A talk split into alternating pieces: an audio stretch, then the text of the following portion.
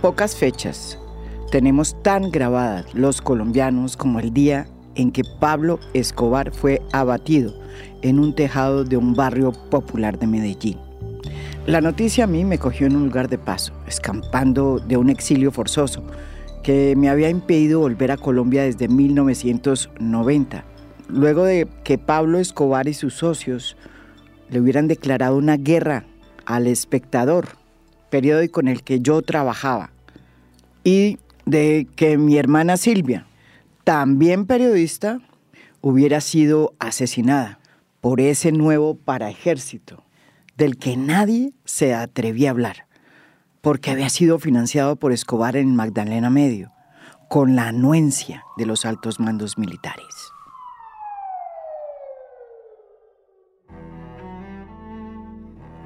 La guerra declarada de Pablo Escobar contra jueces, policías y periodistas, pues nos condenó a muchos colombianos al destierro, pero también al silencio, porque la verdad de lo que nos ocurría en ese momento era tan compleja que era mejor callarla. Desde lejos, la muerte del capo parecía un sueño hecho realidad, que nos permitía a muchos volver a Colombia.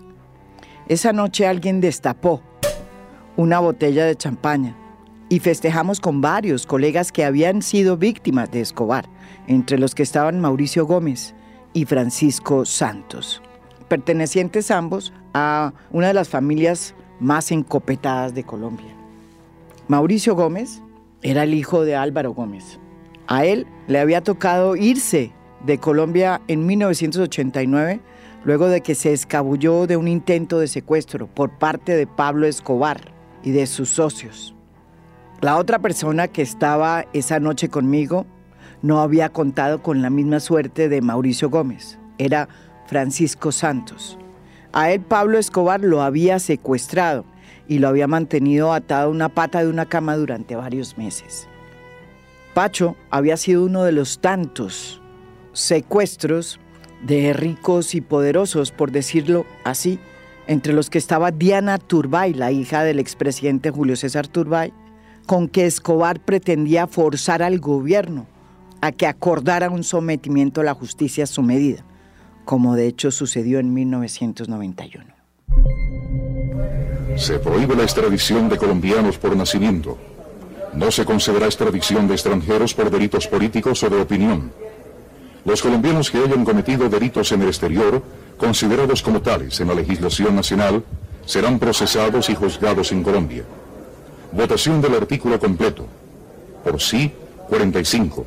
Por el no, 5. Abstenciones, 7. Hagamos un poco de historia sobre esa entrega de Pablo Escobar en 1991. Se hizo después de que liberó a los secuestrados, a pesar de que varios de ellos fueron asesinados, entre ellos pues la hija del expresidente Julio César Turbay, Diana Turbay. Y Marina Montoya, la hermana de Germán Montoya, que había sido el exsecretario general durante la presidencia de Virgilio Barco y quien después se supo fue quien manejó las riendas del poder. Cuando en las postrimerías del gobierno el presidente Virgilio Barco tuvo serios problemas de salud que se mantuvieron ocultos hasta el último día de su gobierno. Su sometimiento se selló con tres decretos que fueron acordados con el entrante gobierno del presidente César Gaviria, entre los cuales estaba uno muy importante, la no extradición de Pablo Escobar ni de sus socios, hecho que no solamente terminó consagrado en esos decretos, sino que fue una medida que también terminó siendo adoptada por la Asamblea Constituyente que en ese momento sesionaba con el propósito de crear una nueva constitución, que después sería la constitución de 1991. El día antes de que Pablo Escobar se entregara a la justicia, se sometiera, la Asamblea Constituyente había determinado, por casi que una mayoría absoluta, prohibir la extradición de nacionales a Estados Unidos. Una petición que Pablo Escobar venía haciendo desde la clandestinidad, cuando hizo famosa su proclama de que era mejor una tumba en Colombia que una cárcel en Estados Unidos. Escobar nos había dejado heridas que todavía estaban abiertas y su muerte nos produjo una sensación de alivio como si el país hubiera cerrado una de las épocas más asiagas de su historia reciente. Tal era la euforia que hasta nos convencimos de que se trataba de un triunfo del Estado de Derecho sobre el terror. Pensábamos entonces que todos los que habíamos pagado un precio muy alto por denunciar la violencia de Pablo Escobar, por denunciar los propósitos de poder que tenía Pablo Escobar y su corrupción, pues estábamos del lado correcto de la historia. Treinta años después de su muerte las cosas se ven muy distintas, o mejor, se ven como son, ya sin los dolores ni las emociones cruzadas que tanto, tanto nos nublaron. Fíjense ustedes, el malo de la película, que era Pablo Escobar, pues se ha ido consolidando como una figura icónica de la cultura popular colombiana. Y en las comunas de Medellín, nadie, pero nadie, oíganme bien, lo recuerda por sus muertos ni por sus bombazos, sino por sus obras y por su rasgo de rebeldía, lo que para muchos resulta inexplicable. Pues nos preocupamos mucho porque nosotros lo queremos mucho. No cree, es que todavía no creemos. Y todavía no creemos. Hombre, cuando venía, repartía o mandaba a la mamá a dar mercados. Pensar que no murió el padre, murió el papá. ¿Quién está leyendo mal la historia? los turistas que compran camisetas con su emblema por todo el mundo? ¿O los que siguen diciendo que la muerte de Escobar es la prueba de que Colombia ya no es una narcodemocracia? Treinta años después pienso que nada de lo que entonces se dijo tiene hoy sentido. Aunque hubo un alivio que no se puede desconocer en la psiquis nacional, ni el terror se acabó en Colombia, ni lo que vino después fue la construcción de una democracia alejada de las dinámicas del narcotráfico. Pablo Escobar no solo se inventó un nuevo modelo de negocios para exportar cocaína, que funcionaba con la precisión y con el aseguramiento de un Lloyds de Londres. También instaló las bases para la financiación del conflicto armado en Colombia a través del narcotráfico. La primera semilla la sembró cuando decidió fundar el MAS en 1982 y se alió con altos mandos del ejército para forzar al M-19 que liberara a Marta Nieves Ochoa, la hermana de uno de sus socios. Tras su liberación, el MAS siguió operando y ese maridaje entre narcos y fuerza pública acabó convertido en el paramilitarismo de los 90. La otra gran mentira es decir que la muerte de Pablo Escobar fue un triunfo de la fuerza pública. La realidad es bastante más compleja. Pablo Escobar logró doblegar al Estado y no lo hizo precisamente con el terror, ni con los bombazos indiscriminados, ni con el asesinato de miles de policías, de jueces, de candidatos y de periodistas como Guillermo Cano. Ninguno de estos actos de terror logró inmutar a los poderosos de Colombia. Pablo Escobar propuso negociaciones con el Estado desde 1983, cuando planteó en una reunión con emisarios del gobierno de entonces, del presidente Belisario Betancourt, el pago de la deuda externa del país. La negociación nunca se llevó a cabo recurrió a más bombazos, a más actos de terror, pero ninguno de ellos logró inmutar al poder en Colombia. Solo consiguió arrodillarlo cuando secuestró a los hijos y parientes de las familias de Abolengo y tocó así el corazón del poder. Su sometimiento fue una burla, porque lo que debía ser una cárcel terminó convertida en la catedral de su imperio, desde donde se cometieron toda suerte de crímenes, como el asesinato de sus dos socios, los Moncada y los Galeano, un hecho que desató por parte de sus antiguos compadres una guerra en su contra, que se sumó a la que ya libraba contra el cartel de Cali. Es tan importante la fuerza de Pablo Emilio Escobar Gaviria que los guardias penitenciarios que nos cuidaban acá eran bandidos de Pablo Escobar con el uniforme de los guardias nacionales de la República de Colombia. El régimen interno de la cárcel lo puso Pablo Escobar Gaviria.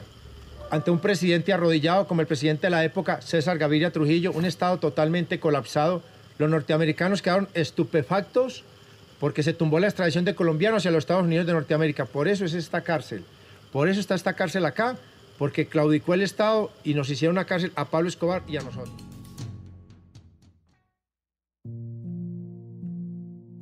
Cuando el gobierno de Gaviria tardíamente intentó entrar a la cárcel para trasladarlo a otra menos vergonzosa, Escobar, el capo, se escapó por la puerta principal sin ningún apremio. El gobierno, herido en su orgullo, pues de inmediato inició su cacería. Para cumplir ese cometido, se juntaron en un mismo lugar la policía, el ejército, los americanos y los enemigos de Escobar que para entonces estaban dispersos en dos frentes. De un lado, el grupo de los Pepes, integrado por ex socios suyos, como la familia Castaño y por empleados como Don Berna. Y del otro, el cartel de Cali, que se alió con el Estado, oiganme bien, para matar a Escobar. Hollywood ha querido mostrar que esta persecución contra Escobar fue un triunfo de los agentes de la DEA y de su inteligencia técnica. Las series en Colombia insisten en que los héroes reales son los oficiales de la policía. Pero la mafia, que también ya habló, dice que los que mataron al capo fueron ellos. Eso dijo recientemente don Berna en su libro, Así matamos al patrón, en el que afirma que fue su hermano, conocido como Semilla, quien le disparó a Escobar.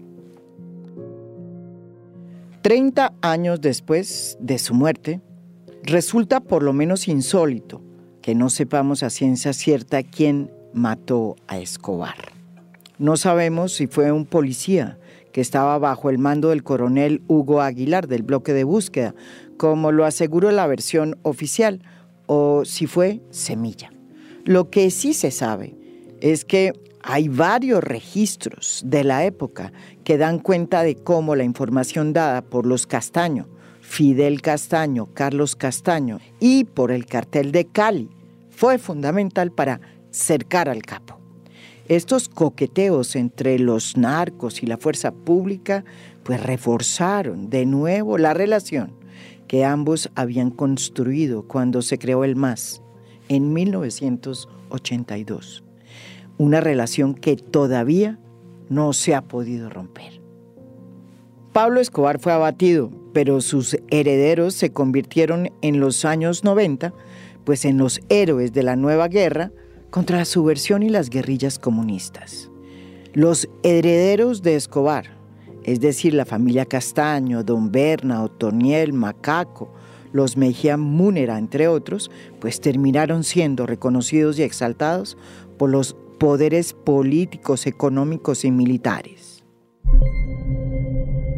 yo quiero invitar a otro grupo de autodefensa que durante el proceso a que asistan a Santa Fe de Realito, para que escuchen y se convenzan de la seriedad del proceso y perciban la voluntad del gobierno para llevar la presencia del Estado con seguridad y atención social a todo el país. Es decir, sus herederos lograron lo que Escobar no pudo. En los 90 los llamábamos los periodistas narcoparamilitares cuando queríamos referirnos a ese fenómeno. Pero ya a principios de siglo, cuando se sentaron a hablar con Álvaro Uribe y estaban ya vestidos de héroes y se disponían a negociar su entrega, se les llamó por parte del Estado como paramilitares. Como si su pasado narco se lo hubiesen perdonado las élites colombianas por haber luchado contra las FARC y el comunismo. Ser admirado por las élites era lo que más quería Escobar. No lo logró él, pero sus herederos sí. Escobar pudo hacerse elegir congresista en 1983. Pero los paracos que lo sucedieron consiguieron en las elecciones del 2002 la tercera parte de los escaños en el Capitolio. La otra gran falacia es decir que Pablo Escobar fue derrotado. Fue abatido, es cierto, pero derrotado. A él lo mataron, pero su legado sigue presente en muchas de las conductas que hoy forman parte de la idiosincrasia colombiana. La narcoestética, la financiación de las campañas con dineros calientes, que era como se llamaban en su época a los dineros de la mafia, la financiación a los equipos de fútbol y su penetración en ese mundo del deporte, la arquitectura traqueta y hasta el poder intimidador de las narcotoyotas. En todo eso está la mano invisible de Pablo Escobar. Hasta hoy, sin exagerar, la importancia de un político se mide por el número de Toyotas que tenga. Esa sensación de que la opulencia es sinónimo de poder es parte de esa herencia maldita que nos dejó Pablo Escobar. No hay que olvidar que el capo, a pesar de el terror que producía, representó también a los colombianos de clase media popular que tenían aspiraciones de mejorar y de triunfar como fuera y que encontraron en el narcotráfico pues la manera más fácil de enriquecerse. Ese colombiano que esperaba pacientemente a comprar su casita y su carro, esa Colombia de la casa, carro y beca, después de 30, 40 años de trabajar, pues resultó revolcada, si se puede decir, por la irrupción del dinero del narcotráfico, del dinero fácil. Escobar utilizó el narcotráfico para ascender además en la escala social y al hacerlo, pues recompuso el poder en Colombia. Después de Escobar, la política cambió, porque el narcotráfico creó una nueva élite regional producto precisamente de la acumulación de capital derivado de ese negocio. Nuevas élites que habían nacido del proceso de acumulación de capital, producto de este negocio ilícito, pudieron entrar a la política, escalar, limpiar su pasado de narcotráfico y llegar a los más altos estrados del poder. En el gobierno del presidente Álvaro Uribe, esa nueva clase de outsiders rondó ese Olimpo. A pesar de que muchos miembros del círculo más cercano del entonces presidente terminaron extraditados o vinculados a la parapolítica, y de que se hizo una negociación con los paramilitares, a sabienda de que la mayoría eran narcos herederos de Escobar, Uribe salió del poder en hombros con una de las aprobaciones más altas de la historia reciente.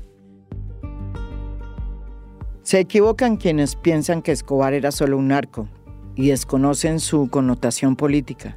Escobar fue un narcotraficante muy peculiar, que veía en la política no solo un vehículo para legalizar su fortuna, sino para ejercer el poder a su manera. De hecho, ha sido el único narco que llegó a tener una base popular en los barrios de Medellín. Un fenómeno que hoy empieza a verse también en algunas regiones donde habitan otros herederos suyos, como el clan del Golfo. Su muerte y la forma en que terminó abatido lo convirtió injustamente en un rebelde, en una persona que se enfrentó a un Estado que para muchos es una entelequia y un sofisma porque nunca ha estado presente cuando más se le necesita. A las víctimas nos cuesta reconocer que Escobar representaba algo, pero hoy, 30 años después, aunque nos duela, pues hay que aceptarlo.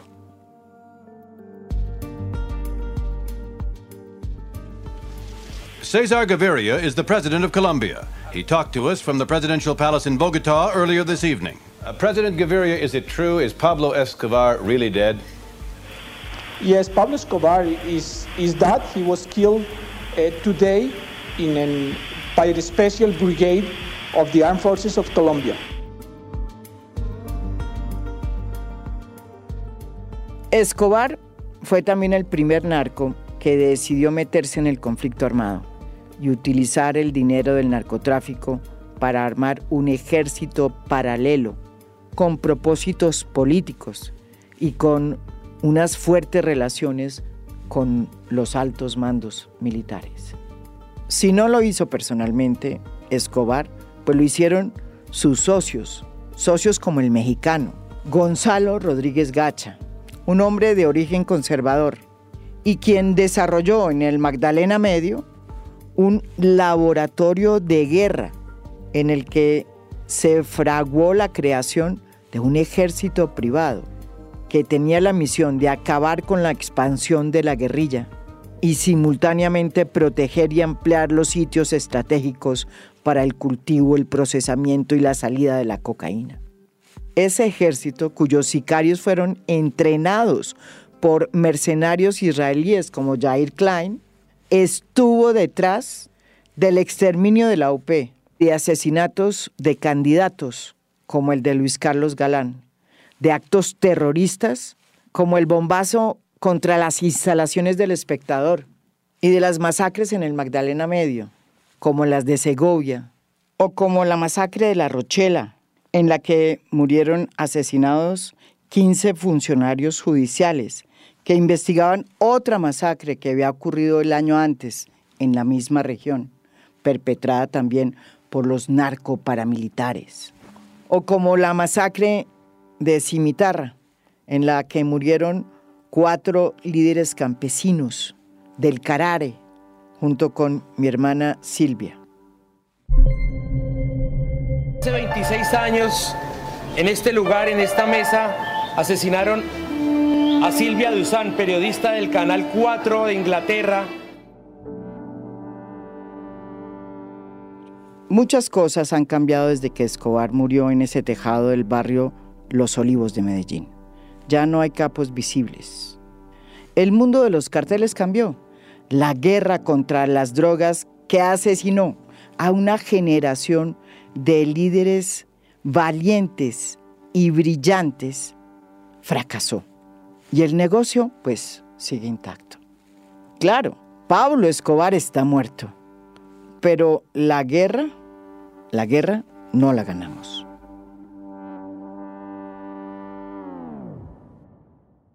Esto es A Fondo. Mi nombre es María Jimena Duzán.